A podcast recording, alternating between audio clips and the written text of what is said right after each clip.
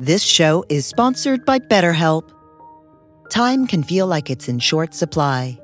Between work, family, and friends, there's very little time left just for you. What would you do with an extra hour in your day?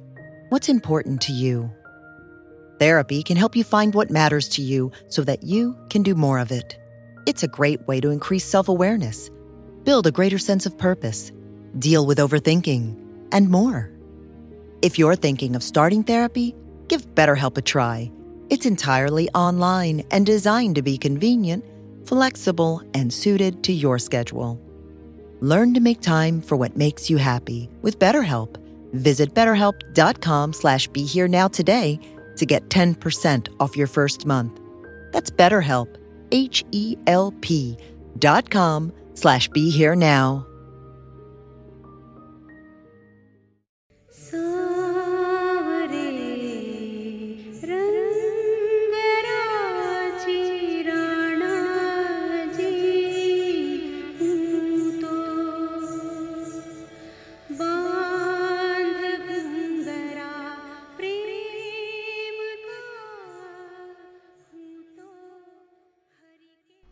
So I'm delighted to be here today with Ellen Grace O'Brien, and we are going to be talking about her new book, The Jewel of Abundance, Finding Prosperity Through the Ancient Wisdom of Yoga. And uh, I forgot to mention to you, Ellen, that um, this will be coming out at the at the beginning of the year, so it'll be a nice uh, way for people who are setting New Year's intentions for prosperity to engage with this book and this work. Yeah, absolutely. Thank you so much. So before we get into this really, really beautiful uh, telling of how to apply yogic principles to creating abundance in every area of your life, can you just give us a little bit of background about how you came to the spiritual path? Um, sure. Thank you. Um, y- you know, I found out, even though I, I thought that my story was unique, um, I found out that um, it's, it's not at all unique. Um, but of course, everybody comes, you know, in their with their own particular circumstances. But in, in the larger picture, you know, what drew me to the path was yearning, um, and it was a yearning for something.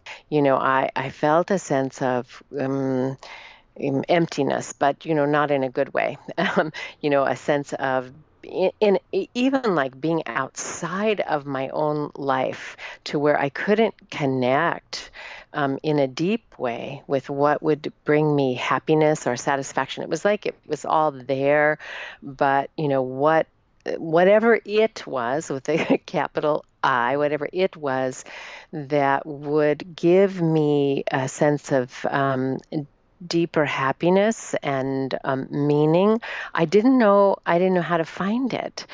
And um, so, you know, and I remember that feeling. I, I remember the feeling of just sort of, you know, the image I have in my mind is myself as a young woman um, at the time in my life, you know, when it seemed like everything should have been quote unquote perfect. Um, there was just this longing that I had that I didn't know how to fill. And I remember the image I have like standing at the window in my home, like just looking outside with this sense of longing. And um, so, you know, I had a prayer, I think, that arose from my heart at that time, which was, you know, probably along the lines of help me, help me, help me, you know, like how do I find my way? And um, and, and not too long after that, I, I met my teacher, Roy Eugene Davis, who's an American yogi. And uh, he's a direct disciple of Paramahansa Yogananda. So through him, I found out uh, about the path of Kriya Yoga. And uh, the main shift that happened for me was learning how to find, in a sense, what I was looking for, learning how to enter that temple of the soul, the temple of the self, you know, to discover um, my own connection to wisdom, to truth, to happiness. So, um, you know, that was more than thirty-five years ago. And once I found that path, um, it was so deep and profound that, you know, even at this point in my life, I haven't exhausted it. I'm still learning, um, and I'm still um, finding that that connection, uh, which I would say is with our own self, but a capital S, um, is is what we are all yearning for, what we're all looking for. Yeah, thank you for that. The the yearning is, you know, such a beautiful word. Mm-hmm. Actually, it's a little different than longing, right? There's yeah. a there's an active aspect to mm-hmm. yearning, where longing seems to have some sort of passive thing going on. Mm. And um, and I'm I'm just curious about what was it in your heart that allowed you to connect with this particular path?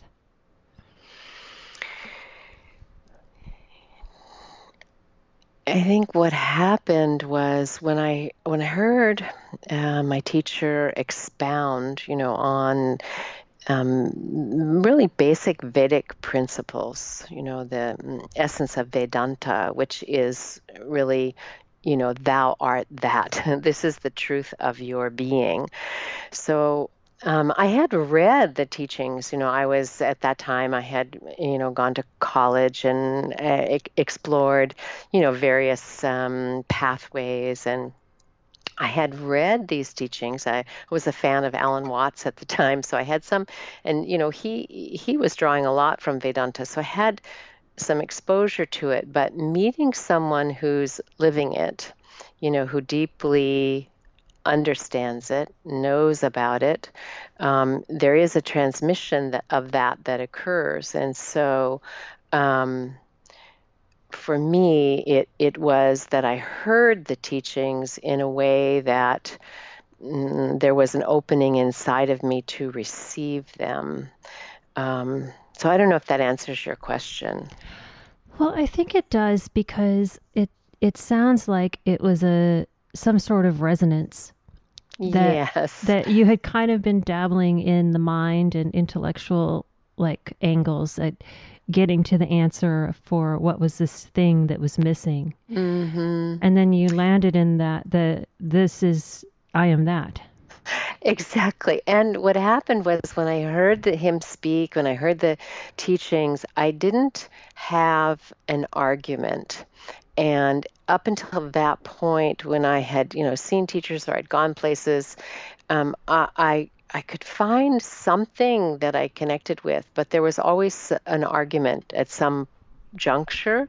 Um, and so this time, there was no argument. And also, there was the experience, you know, we meditated together, and um, and so he, in a sense, showed me that doorway uh, into myself and helped me, you know, to identify, you know, what was beyond mind and, you know, myself as the witness, as the observer. So um, it was, as you say, there was that resonance, and also um, the experience, you know, which makes all the difference, having having the experience.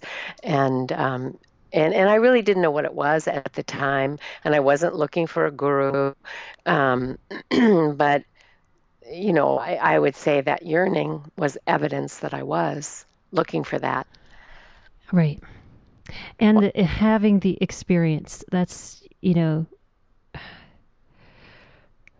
in talking about abundance, I feel like that can be a, a major... Uh, resistance point or uh, reactionary point of people in trying to step into that natural state of abundance, and, and, and having an idea of what that experience should be like, having an idea yeah. of, you know, possibly the material manifestation of that, or the, you know, the, um,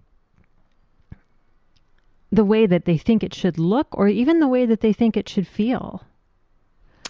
Yeah, absolutely. Um, you know, especially there is a, a general idea that prosperity is about material wealth, which um, it is so much broader and deeper than that. And it harkens to our own experience of fullness.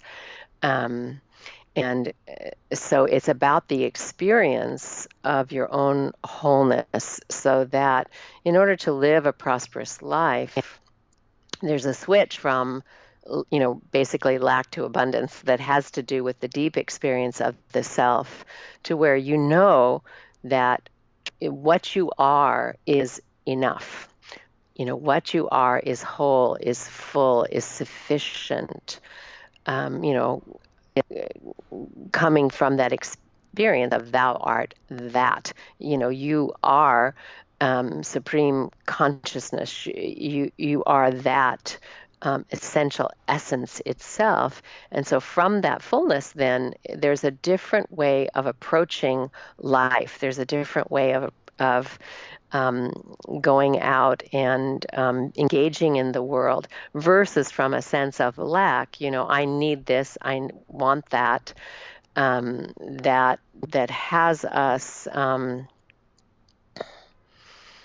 uh, it, it, it, all I can say is it's coming from a, a an ignorant place, you know, to where then we use people and things. We use them, and the earth gets used in that way, you know. It's like not enough. And when you come from that not enough place, you always need more and more. And so, you know, then we see the, the way that people use one another. We see the plundering of the earth coming from that basic um, egoic viewpoint of I need, I want, it's mine.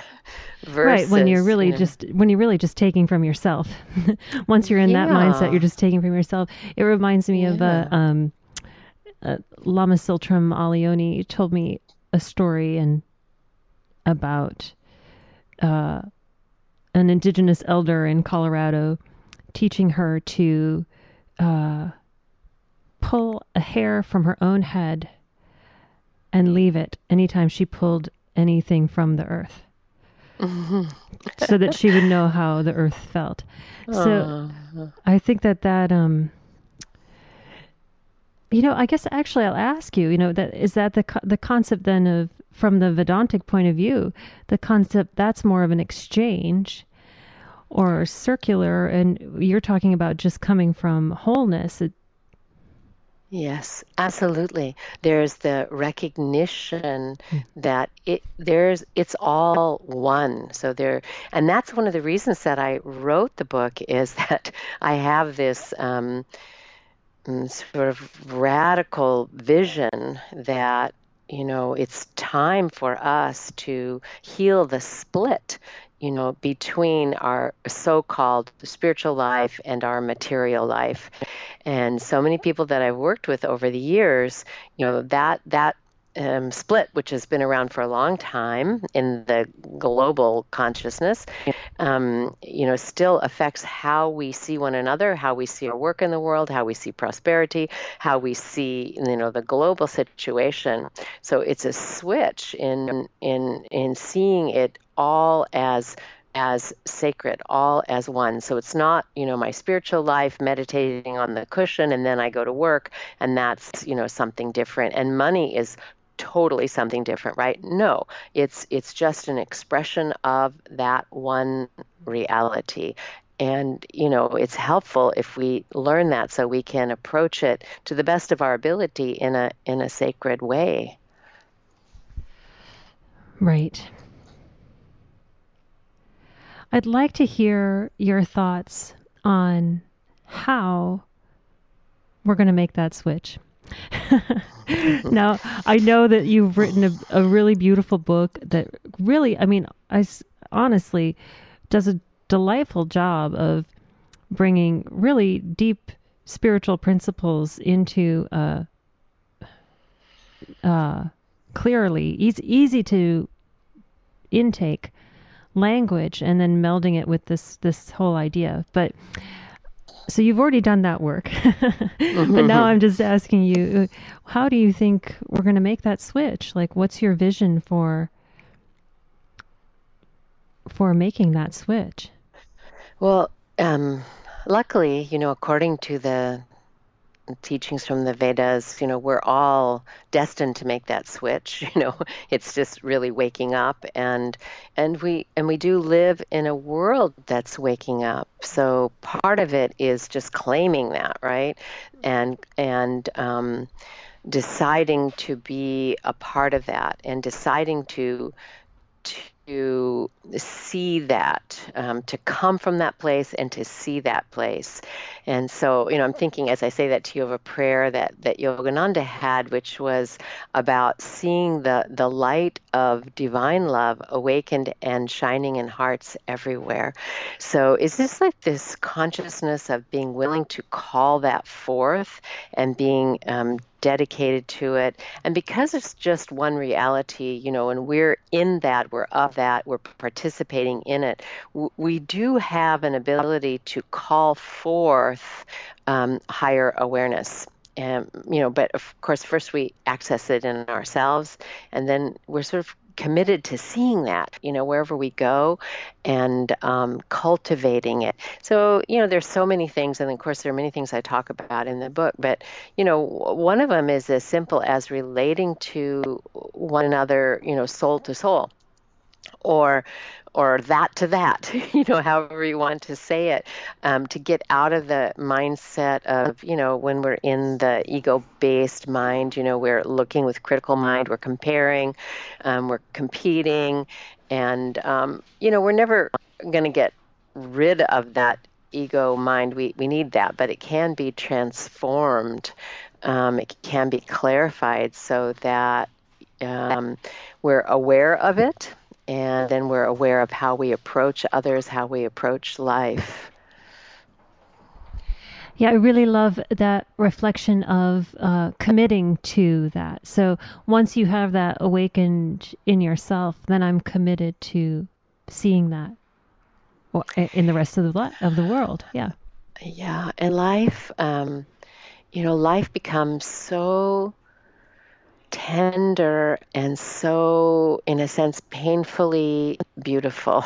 You know, when the heart opens, um, it, you know, we have the ability then to feel and to see um, this tender vulnerability, you know, of all creatures, of human beings, and also to, you know, feel the deep suffering, you know, that goes on in our world, and and the, the cruelty, and, you know, all of that is all there. Um, and so it's it's also an exercise of learning how to keep our heart open um, in the midst of, you know, the just the profound beauty of life and the profound uh, suffering. Right. Keeping that open. Right. It's a commitment not only to seeing the, the beauty, but to seeing the whole. Right. Uh-huh. Right. And it's and it's all it's all there. Um, And then, the, you know, the commitment that we have, of course, the best of our ability, is to not contribute to suffering, um, and to do our best, you know, to, um, you know, the first law of of dharma, the first law in, in the, on the yoga path is ahimsa, you know, um, nonviolence, um, and its fulfillment, really. Um, the fulfillment of that law is compassion or love, and to be in the world with mm-hmm. that commitment um, is really a key um, to prosperous living. Those are those are connected. Right. To be in the world with that commitment to love, to seeing one another's souls. Mm-hmm. You know, yeah. you it's it's something great. Yes. I'm all for that. So, true, you say here in The Jewel of Abundance, true wealth is access to resources on all levels, physical, mental, emotional, and spiritual. It is the expression of a harmonious relationship with spirit, nature, and all of life. Those who know how to work with the spiritual laws of prosperity discover that lasting, sustainable wealth is not only possible, it is the natural, easeful expression of an awakened life. Mm-hmm. So that's the kind of summary of what we've just been talking about. Yeah. But there's also in that, at least for me, a bit of anxiety. So, you know, if I'm not, if I'm, if my bank account doesn't look this way, if I'm not attracting the resources that I need, does that mean that my relationship with spirit is a mess? And what am I going to do? And I thought I had a good relationship mm. with God. And right. how do you, how do you, yeah. um, how do you hold that? Well, you know, the big, the big turn really is getting out of identifying um, material resources as our prosperity. So, you know, the, and a lot of the book is is about that. You know, learning how to claim and identify uh, what we would call spiritual resources, which is our relationship with the infinite. So. Um, It, it it it may be a little um, mystifying at first, but it is possible um, not to have money in the bank and still experience yourself as prosperous. Um, one of the teachings that I quote is a uh, is a favorite verse from the Bhagavad Gita, which is in the second chapter, the fortieth verse, which is, you know, Uh, on this path, um, no obstacle can long prevail, and there is no failure. Even a little bit of this practice removes great fear. And so we have to think about, okay, well, you know, what is this path um, where the obstacles don't prevail and there is no failure? So, you know, if if your prosperity path is about, you know, amassing money and then you don't, you know, reach that goal, then, you know, you're attached to a particular outcome and then there's failure.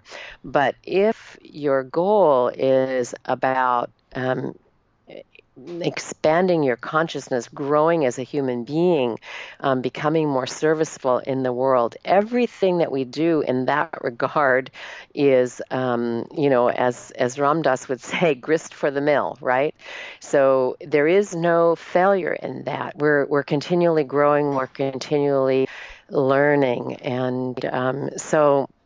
Um, Yeah, I think that's the best way to put it. And that removing great fear is about, of course, the ultimate fear is the fear of death. And it's um, removing that identification um, with the mind and the body. Um, you know, instead of thinking, you know, I'm a soul, you know, I am a, I, I am a body and a mind. I have a soul, right? It's no, you, you don't have a soul.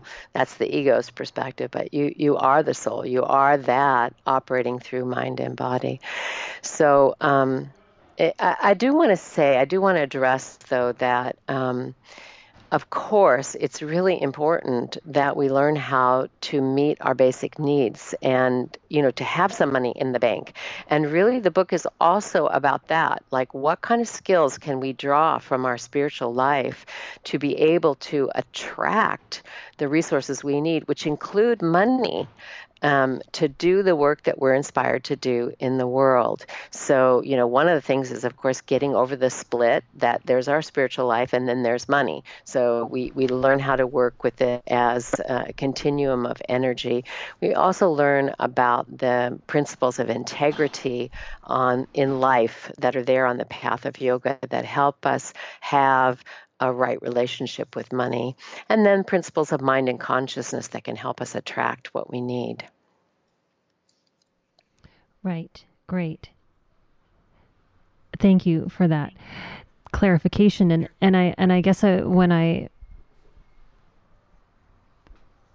I, I could see how, if you set yourself up for some particular outcome, that then your outcome, you're, you're already in the split. Exactly. And, yeah. you know, most of us can, you know, we do have the, the school of hindsight, you know, that most of us have been to, right, where we really, really wanted something and, you know, it didn't come to be. Um, but then, you know, very often we've had the experience, at least I have, you know, that, oh, I'm I'm pretty glad that didn't happen because, you know, then there was this, right? And so I've learned um that it is impo- it's important to have goals. It's important to have aims, but um, you, you have to hold them according to the teachings of yoga. And what I found most effective is to um, be completely um, dedicated to them and also hold them loosely. So, um, you know, I gave a talk last week that was called Taking Charge and Letting Go. So it's that sort of paradoxical way of being fully committed to uh, what we believe is the right thing to do and is in the greater good, but then um, being open to how things will move and change as we as we move towards that goal. Yeah, it seems to me that once, in my experience, I've committed to something. And then what I've also committed to is the overcoming of whatever mm-hmm. obstacles are in the path of that. So to know what it takes to arrive at the actual destination, you know, yeah, you have to be uh, both driver and passenger. That's a good way to put it. Yeah. And and I've also um, I've also identified in, in the book that actually the commitment that we need um, most of all is the commitment to our own joy. Um, that, you know, there's no sense in um, following our dreams, following our goals in life and being miserable along the way. Right. You know, that's why one of the four goals of life besides, you know, dharma and artha, which is wealth, is kama, which is pleasure. Mm-hmm. And then, of course, uh, moksha, which is liberation. So the commitment that we have that helps us follow the path in a graceful way is a commitment to our own aliveness. It's a commitment, as, you know, Joseph Campbell said, follow your bliss. Um, Um, so it's a commitment to staying in touch with um, our own sense of um, the, uh, of Ananda, the soul's bliss or joy. Absolutely. And in, in uh, chapter ten of the book, uh, Meditate and Experience Wholeness, very clearly mm-hmm. titled, the idea of being fulfilled just as we are is compelling. A sigh of relief comes when we recognize that we are already complete. Yet the idea of fullness alone will not actually free us. Beyond grasping the concept, it is necessary to experience our wholeness. Mm-hmm. It's like the difference between reading the menu and eating the meal. Only eating the meal does that. So, how did you come to taking your spiritual focus uh, and applying it to the path of prosperity?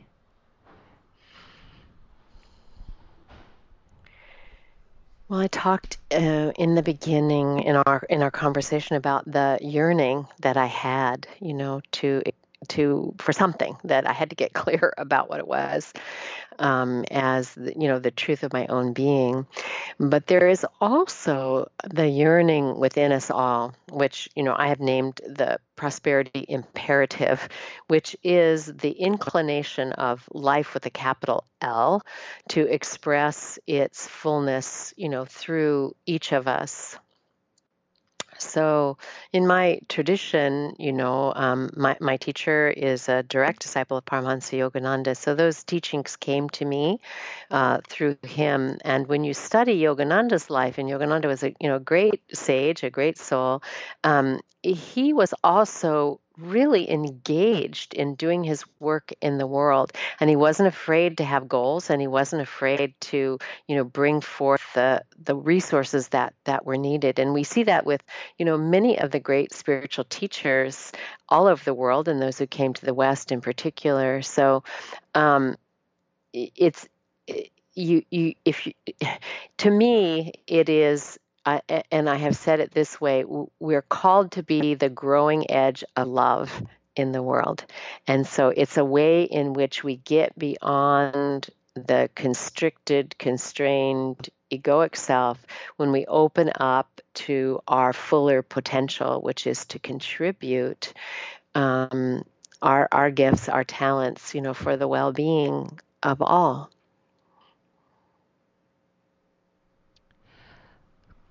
Great. So again, not separate, whole. Yeah, exactly. Right. And and through the leadership of the lineage that you found this truth in, it seems to be uh, expressed in in the world, expressed in the world, not just yeah. in the inner world.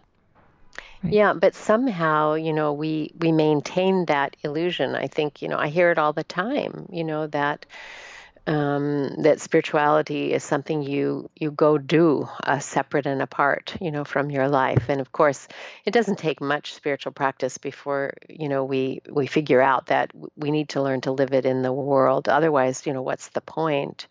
Um, so, and, and, you know, on the path of yoga, there's you know, great teachings um, in the Bhagavad Gita, in the Yoga Sutra, in the Vedas, you know, for living in the world as uh, spiritual beings. So it's all there. Of course, right, of course. And and uh, and Krishna in the chariot with Arjuna is, you know, clarifying this is your dharma. Exactly. So, you know, so you do speak, you know, a bit about dharma, finding, and I, I mean, I guess I'd love to get your thoughts. I, I feel like as my spiritual life has unfolded um, and deepened and continued, I have, um, my dharma has shifted. My relationship to it has, has shifted. There's some things, like you said, being of service in the world that have become imperative. And then there's um, like, you know, a whole other aspect of this incarnation that that needs expression. So I'm just curious about that, like what you think about um, that evolution over the course of one's life and how directing that energy can work. I think that um, as we engage in uh, our spiritual practice, our sadhana. Um, and for me, you know, meditation is a principal tool for that because it is about, you know, clarifying the mental field and then having the direct experience of the self. So, you know, as we do that, our, I think our discernment becomes clarified, our intuition is awakened, and we do begin to see more clearly, and we begin to feel more deeply what is ours to do. And interestingly enough, you know, I have found in my own life and in and in the lives of m- many students that I work with that um, it has a way of circling back. And by, what what I mean by that is that, you know, going back to those yearnings, the yearning to express ourselves in our fullness, what I've called the prosperity imperative, you know, so it's a call of the soul. It really was there um, it, for me in my life, you know, in my youth, and um, in, but not in its fullness, you know, just in seed form, little yearnings that I had, and um, and talents that I had, interests that I had. So, you know, I find, you know, people are, you know, when they hear about dharma, you know, they're mostly looking outside of themselves, outside of their own lives. You know, what am I supposed to do, right? You know, I there's this big word called dharma now, and I'm supposed to do it. But in my sense is that dharma is really about our own becoming. It's about, you know, becoming what we have always been in our potential, but in our fullness. Exactly. Yeah, it's really, it's a, you know, in the, in, in meditation in the, in the last six months, I kept having this thing about acting. And I was like, what in the world is this about? And I was like, you know, if it be your will, we'll, well, lo and behold, like a month and a half later, I was offered a part in a, in a series. Mm-hmm. And I was like, oh, okay. And then showed up for that. And now that you're saying that, I totally had forgotten how much it, it was grade school when uh-huh. I was, exactly. when I was in theater, uh-huh. I wasn't, I hadn't done it since. Mm-hmm. So, um, that's really cool. And, and it was from that being in that surrendered place that I was available to that possibility. Yeah. Which seemed and completely it... out of left field and totally, you know, not a, a um, sane or sober path to trying to create abundance at this point in my life. Uh-huh, but, um, uh-huh. yeah. But, but was there some joy in oh, it? Oh, I loved it. It was fantastic. And yeah. it was, a, and it became a spiritual practice. You know, it was very, uh-huh. it was very uh, spiritual for me to uh-huh. be, to be in it. I was uh, in communication with my, uh, guru in within through the whole huh? process. Yeah. And it was quite beautiful. Totally. I can totally relate. And, you know, and, and the other thing is that, you know, when people look at Dharma as a job, you know, which it is not, you know, Dharma is our path of being, our path of becoming. Um, there are going to be many ways in which those talents and abilities are expressed. And uh, again, you know, the, the key is um, that inner joy that sort of start begins to open up. Even if it's hard, the joy is there. Exactly. Even if it's difficult, even if it's challenging, there's joy there. And and remembering what that is, you know, uh-huh. and allowing that to be alighted. So, okay, great, Ellen. So one more thing, and then we'll get get to the end. But um, generosity. Mm. It's the last chapter. Mm-hmm. Can you speak a little bit about that?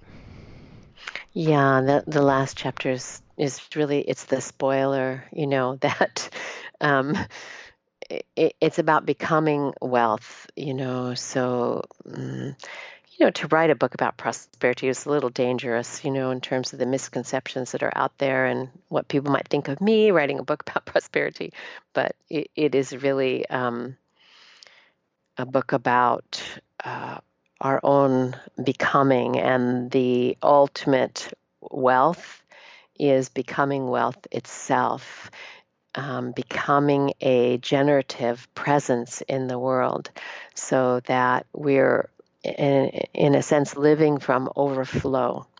So we we know how to access our own fullness, and we know how to bring it into whatever room we walk into.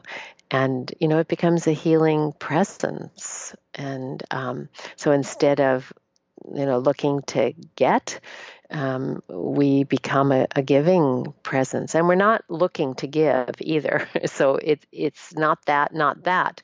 It's simply um, being what we are, and um, allowing, you know, uh, the beautiful nature of life um, to reveal itself. Fabulous. So I ask each of my guests to uh, give a specific piece of advice to women and girls on the spiritual path. So I'll offer that to you as we close.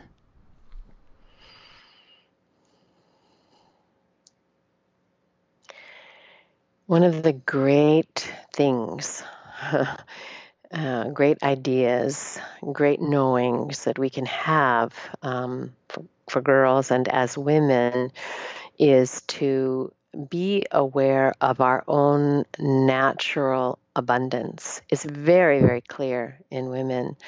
And so to claim it and to know it, I mean, it, it's true for everyone, but um, for women, I think we can um, more consciously claim our very nature as abundant, as generous, as giving, as prosperous, um, and um, free ourselves from thinking that we need anyone or anything else to fill us up. You know, that's a primary mistake that many women make, and I myself made it as a young woman, you know, thinking that I needed Um, somebody else, you know, to give me permission, um, to give me security, to bring me happiness.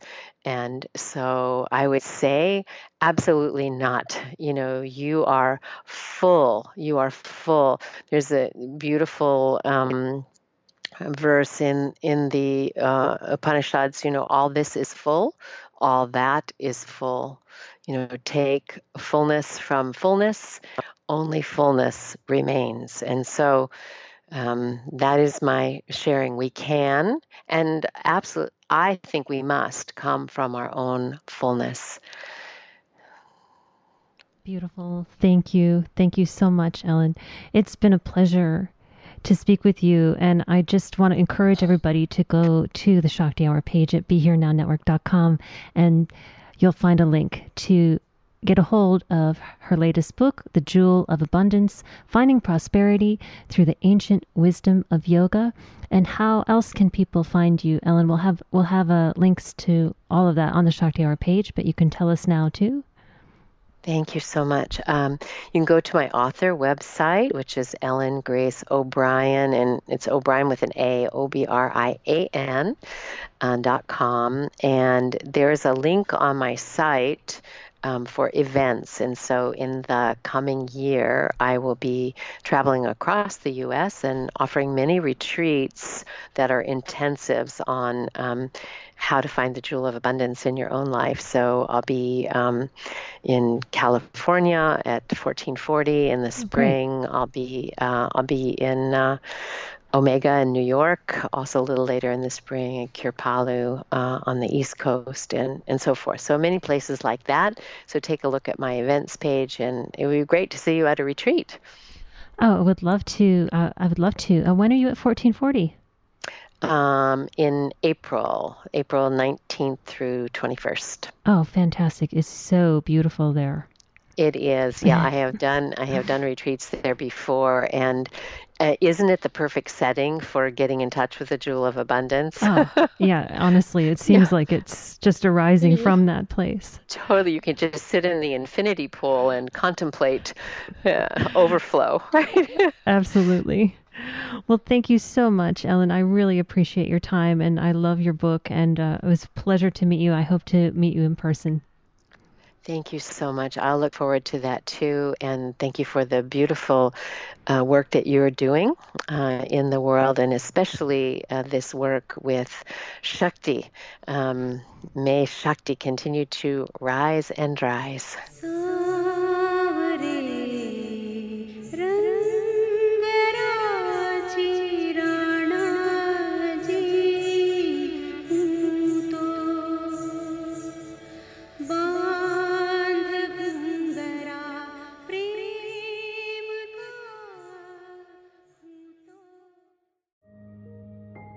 This show is sponsored by BetterHelp. Time can feel like it's in short supply. Between work, family, and friends, there's very little time left just for you. What would you do with an extra hour in your day? What's important to you? Therapy can help you find what matters to you so that you can do more of it. It's a great way to increase self-awareness, build a greater sense of purpose, deal with overthinking, and more. If you're thinking of starting therapy, give BetterHelp a try. It's entirely online and designed to be convenient, flexible, and suited to your schedule. Learn to make time for what makes you happy with BetterHelp. Visit BetterHelp.com slash Be Here Now today to get ten percent off your first month. That's BetterHelp, H E L P dot com slash Be Here Now.